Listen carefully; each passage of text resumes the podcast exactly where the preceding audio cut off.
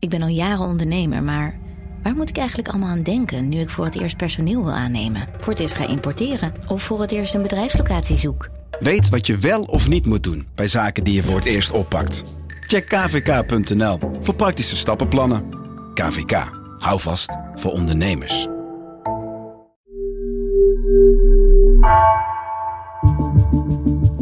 Vanaf de redactie van N R C, het verhaal van vandaag. Mijn naam is Geertje Tuenter.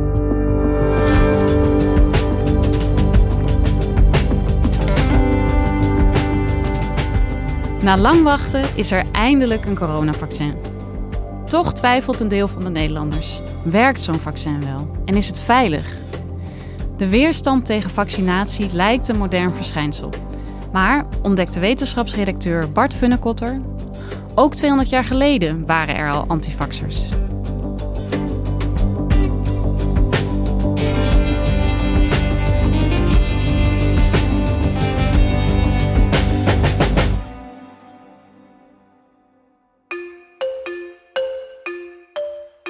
Als mijn huisarts me nu opbelt, Els, je bent aan de beurt, dan ben ik binnen vijf minuten sta ik bij hem in zijn wachtkamer. Ik twijfel over het vaccin, omdat uh, nou ja, het is, de uitbraak is nog niet zo heel uh, lang. Uh, ik vraag me af hoe betrouwbaar zo'n vaccin is. Ik zie geen enkele reden om het niet te doen. En ik wil eigenlijk gewoon vooral dat um, de jeugd en de jongeren, dat die weer hun maatschappij terugkrijgen.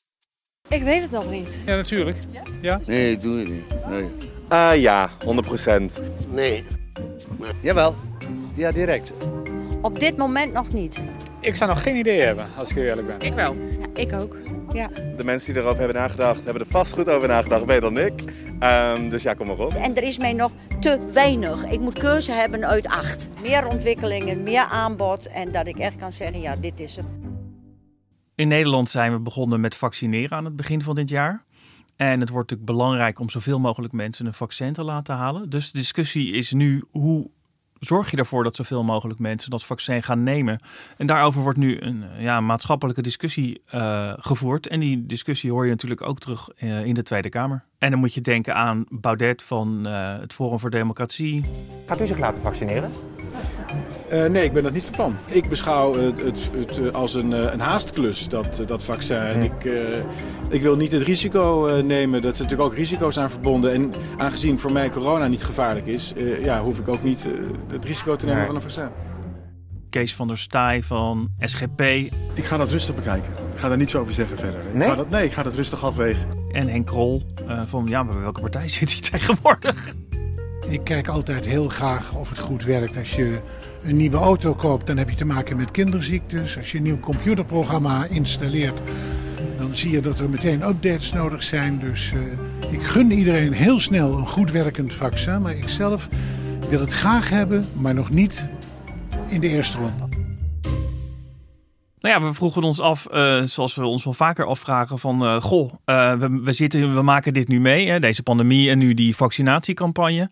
Dus laten we eens kijken wat we zien in de geschiedenis over de uh, discussie over vaccinaties die in vroeger tijden zijn gegeven. En wat mensen toen vonden van, uh, van het fenomeen van vaccineren. Ja, dat hebben we dus gedaan en toen zijn, ben ik de geschiedenis ingedoken en heb me eigenlijk geworpen op de vaccinatie tegen het, het pokkenvirus. En toen kwam ik erachter dat er eigenlijk best al veel parallellen zijn tussen, tussen toen en nu. En jij bent dus het vaccin voor het pokkenvirus gaan onderzoeken. Hoe ver moet je daar eigenlijk voor terug in de tijd om daar naar te kijken?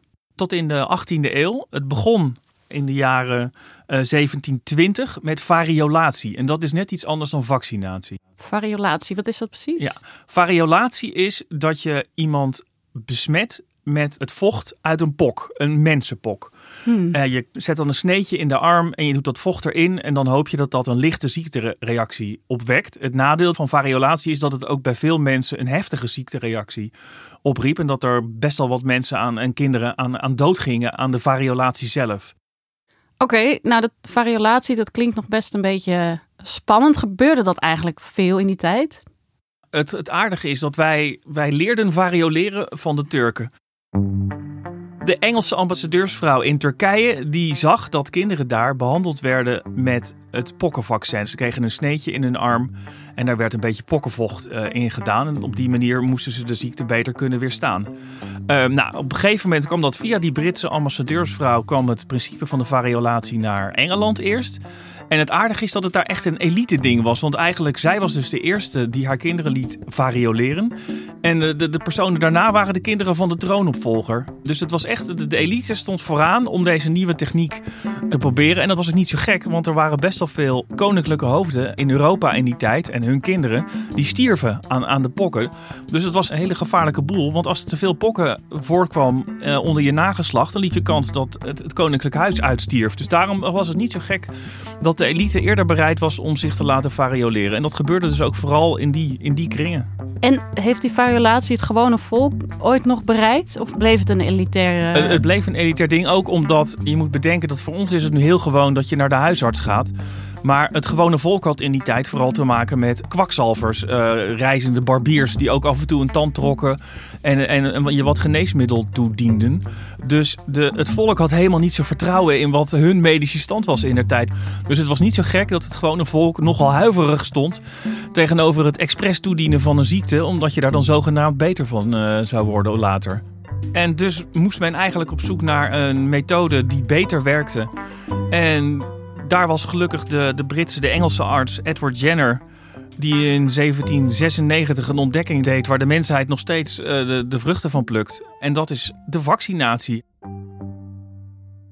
Hij ontdekte namelijk dat melkmeiden, dus meiden die koeien melkten, als die een koe uh, molken die de koepokken had, en dan zaten die uiers dus helemaal onder de zweren en pokken en zo, dan leek het erop dat zij immuun waren voor de menspokken. Dus hij heeft toen vocht uit zo'n koepok gehaald en dat vocht vervolgens ingebracht bij een, een kind, een, een proefpersoon. En uh, die kreeg later de pokken niet. En toen had Edward Jenner dus in zeventien zesennegentig uitgevonden het principe van vaccineren. Hij publiceerde dat twee jaar later in, een, in zeventien achtennegentig in een wetenschappelijk tijdschrift. En toen eigenlijk in no time waaide dat uit over heel Europa. En uh, begon iedereen aan het vaccineren, ook hier in Nederland. Nou, toen was er dus opeens een vaccin, een veiliger vaccin. Hoera, zou je kunnen zeggen. Werd dat ook in Nederland uh, met veel enthousiasme onthaald? Ja, wederom door de elite. En het, het interessante is dat eigenlijk binnen tien jaar waren we in Nederland overgestapt van variolatie op vaccinatie. We hebben het dan over de Franse tijd. Dus de, de tijd dat Napoleon de baas was over Europa en zijn broer vanaf achttien zes de koning was uh, in Nederland, Lodewijk Napoleon. Die begon met het, het, het stimuleren van vaccinatie. En toen Nederland eenmaal uh, na Waterloo het Verenigd Koninkrijk der Nederlanden was geworden, was het koning Willem de Eerste, uh, de Nederlandse koning, die ook vaccinatie stimuleerde. Dat vaccinatie kende wat dat betreft eigenlijk een, een vliegende start in Nederland. En op dat moment was dus ook het gewone volk uiteindelijk die zich liet vaccineren? Eerst was het weer uh, de elite, maar Willem en de rest van de overheid had zoiets van dit is zo belangrijk. We moeten ook zorgen dat het gewone volk dit gaat doen. En toen besloot Willem dus in achttien drieëntwintig het zogenoemde pokkenbriefje in te voeren. En dat betekende dat als je naar school wilde als kind, dan moest je een briefje hebben ondertekend door een arts waarop stond dat je gevaccineerd was tegen de pokken. Ja, dus dat is eigenlijk verkapte vaccinatieplicht. Dat zou Kees van der Staaij vaccinatiedwang via de achterdeur noemen, zoals hij dat onlangs in de Tweede Kamer uitsprak. Ja, en ik kan me ook voorstellen dat er in die tijd ook mensen waren die daar niet zo enthousiast over waren als Kees van der Staaij nu. Zeker, er waren heel veel mensen die daar niet zo enthousiast over waren. Dat waren mensen die afwijzend stonden tegen de verlichting en die streng protestant waren over het algemeen. En die kwamen het, het hardst in het geweer tegen dat min of meer verplichten van de vaccinatie.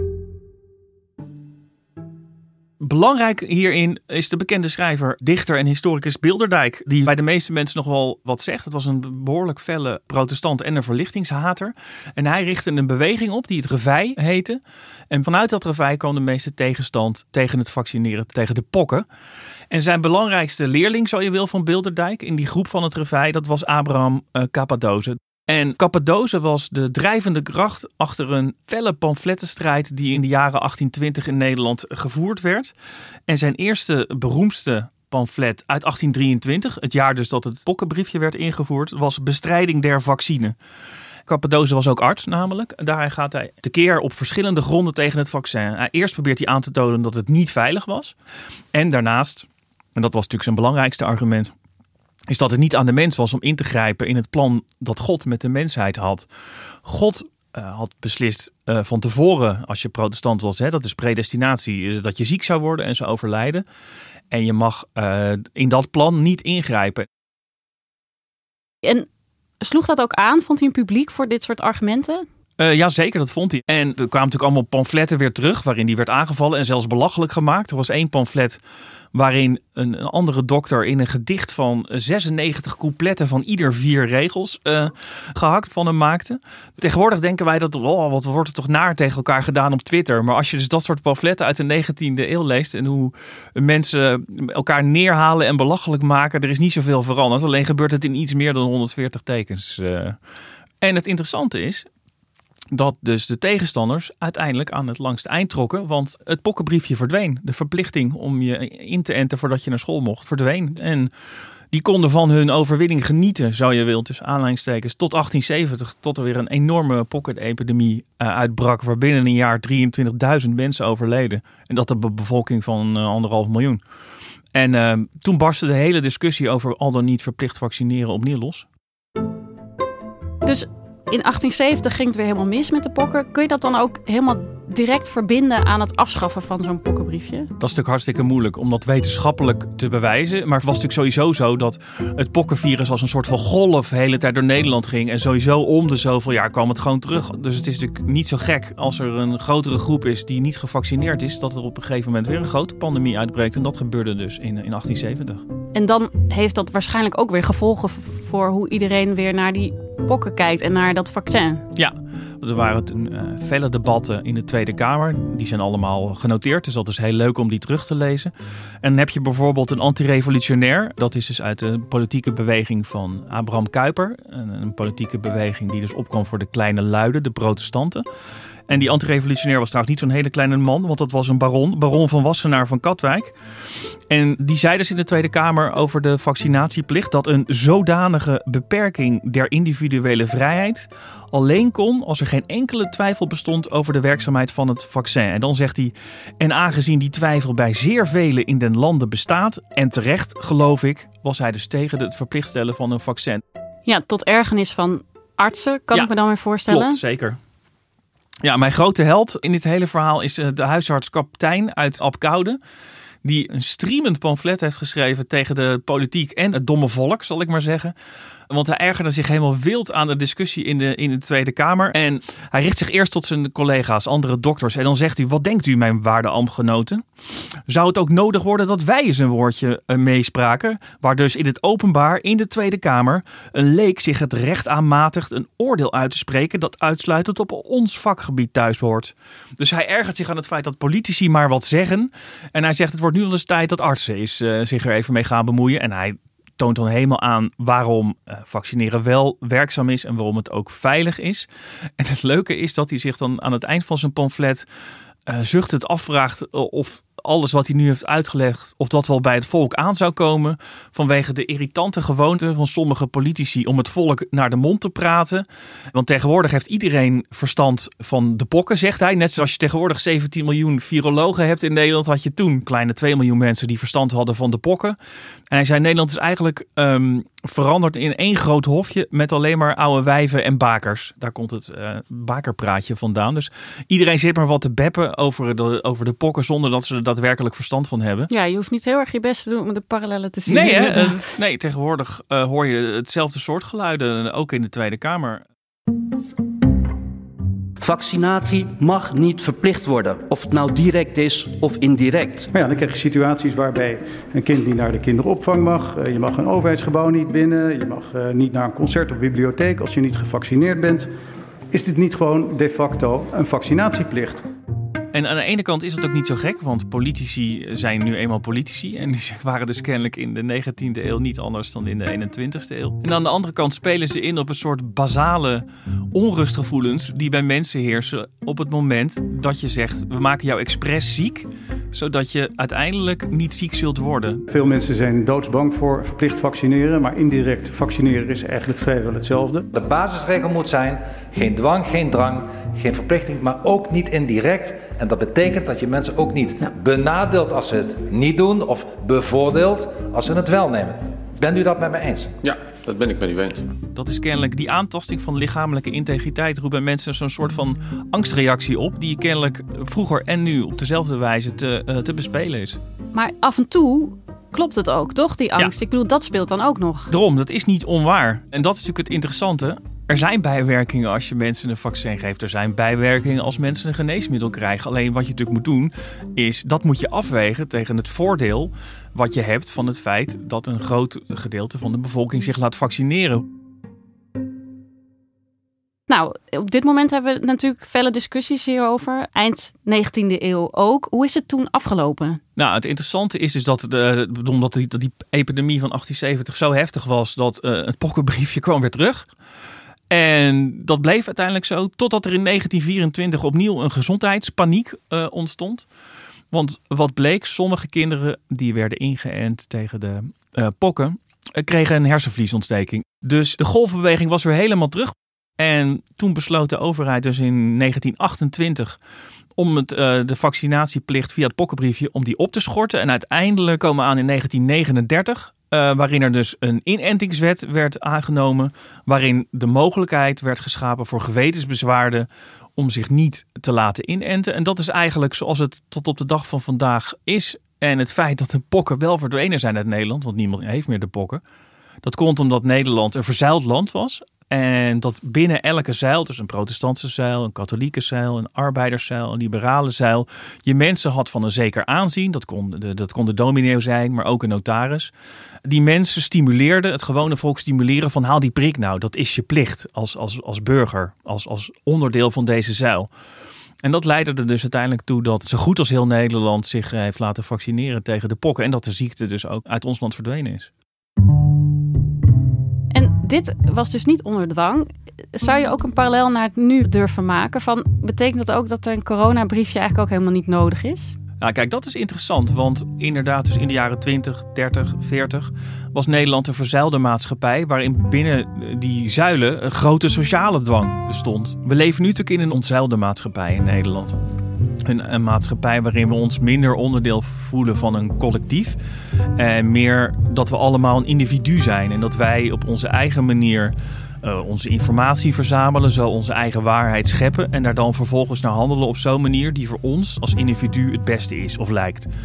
En je merkt dus ook nu dat er inderdaad antivaxers zijn. Heel diverse antivaxers, zal ik maar zeggen. Van mensen die dus er een heel gezond leven op nahouden. Die alleen maar groentesmoothies eten, maar zich vervolgens ook hun kinderen niet laten vaccineren. En aan de andere kant geven ze dus de hand aan mensen uit traditioneel streng orthodoxe gemeenschappen.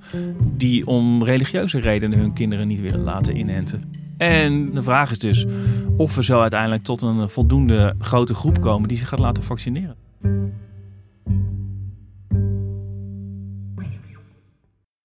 Bart, je hebt deze vaccinatiediscussie dus twee eeuwen terug getraceerd. Je hebt dat helemaal uh, opgeschreven. Dat deed je natuurlijk omdat je daar iets van wilde leren.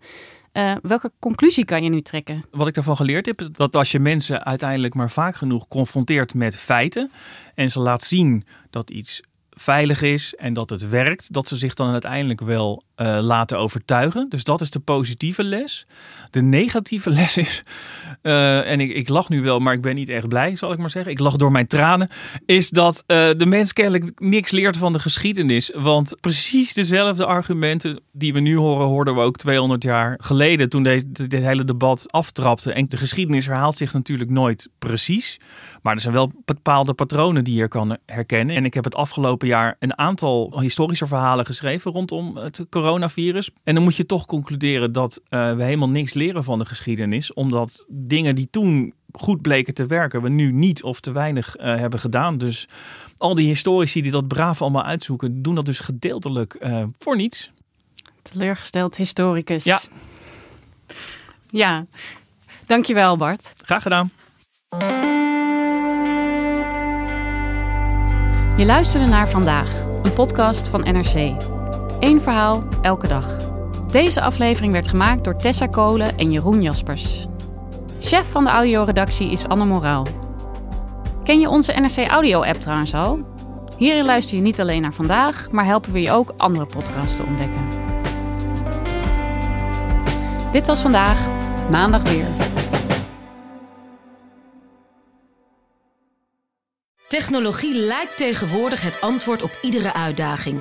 Bij P W C zien we dit anders. Als we de potentie van technologie willen benutten, kunnen we niet zonder een menselijk perspectief. Human-led, tech-powered noemen we dat. Ga naar p w c punt n l.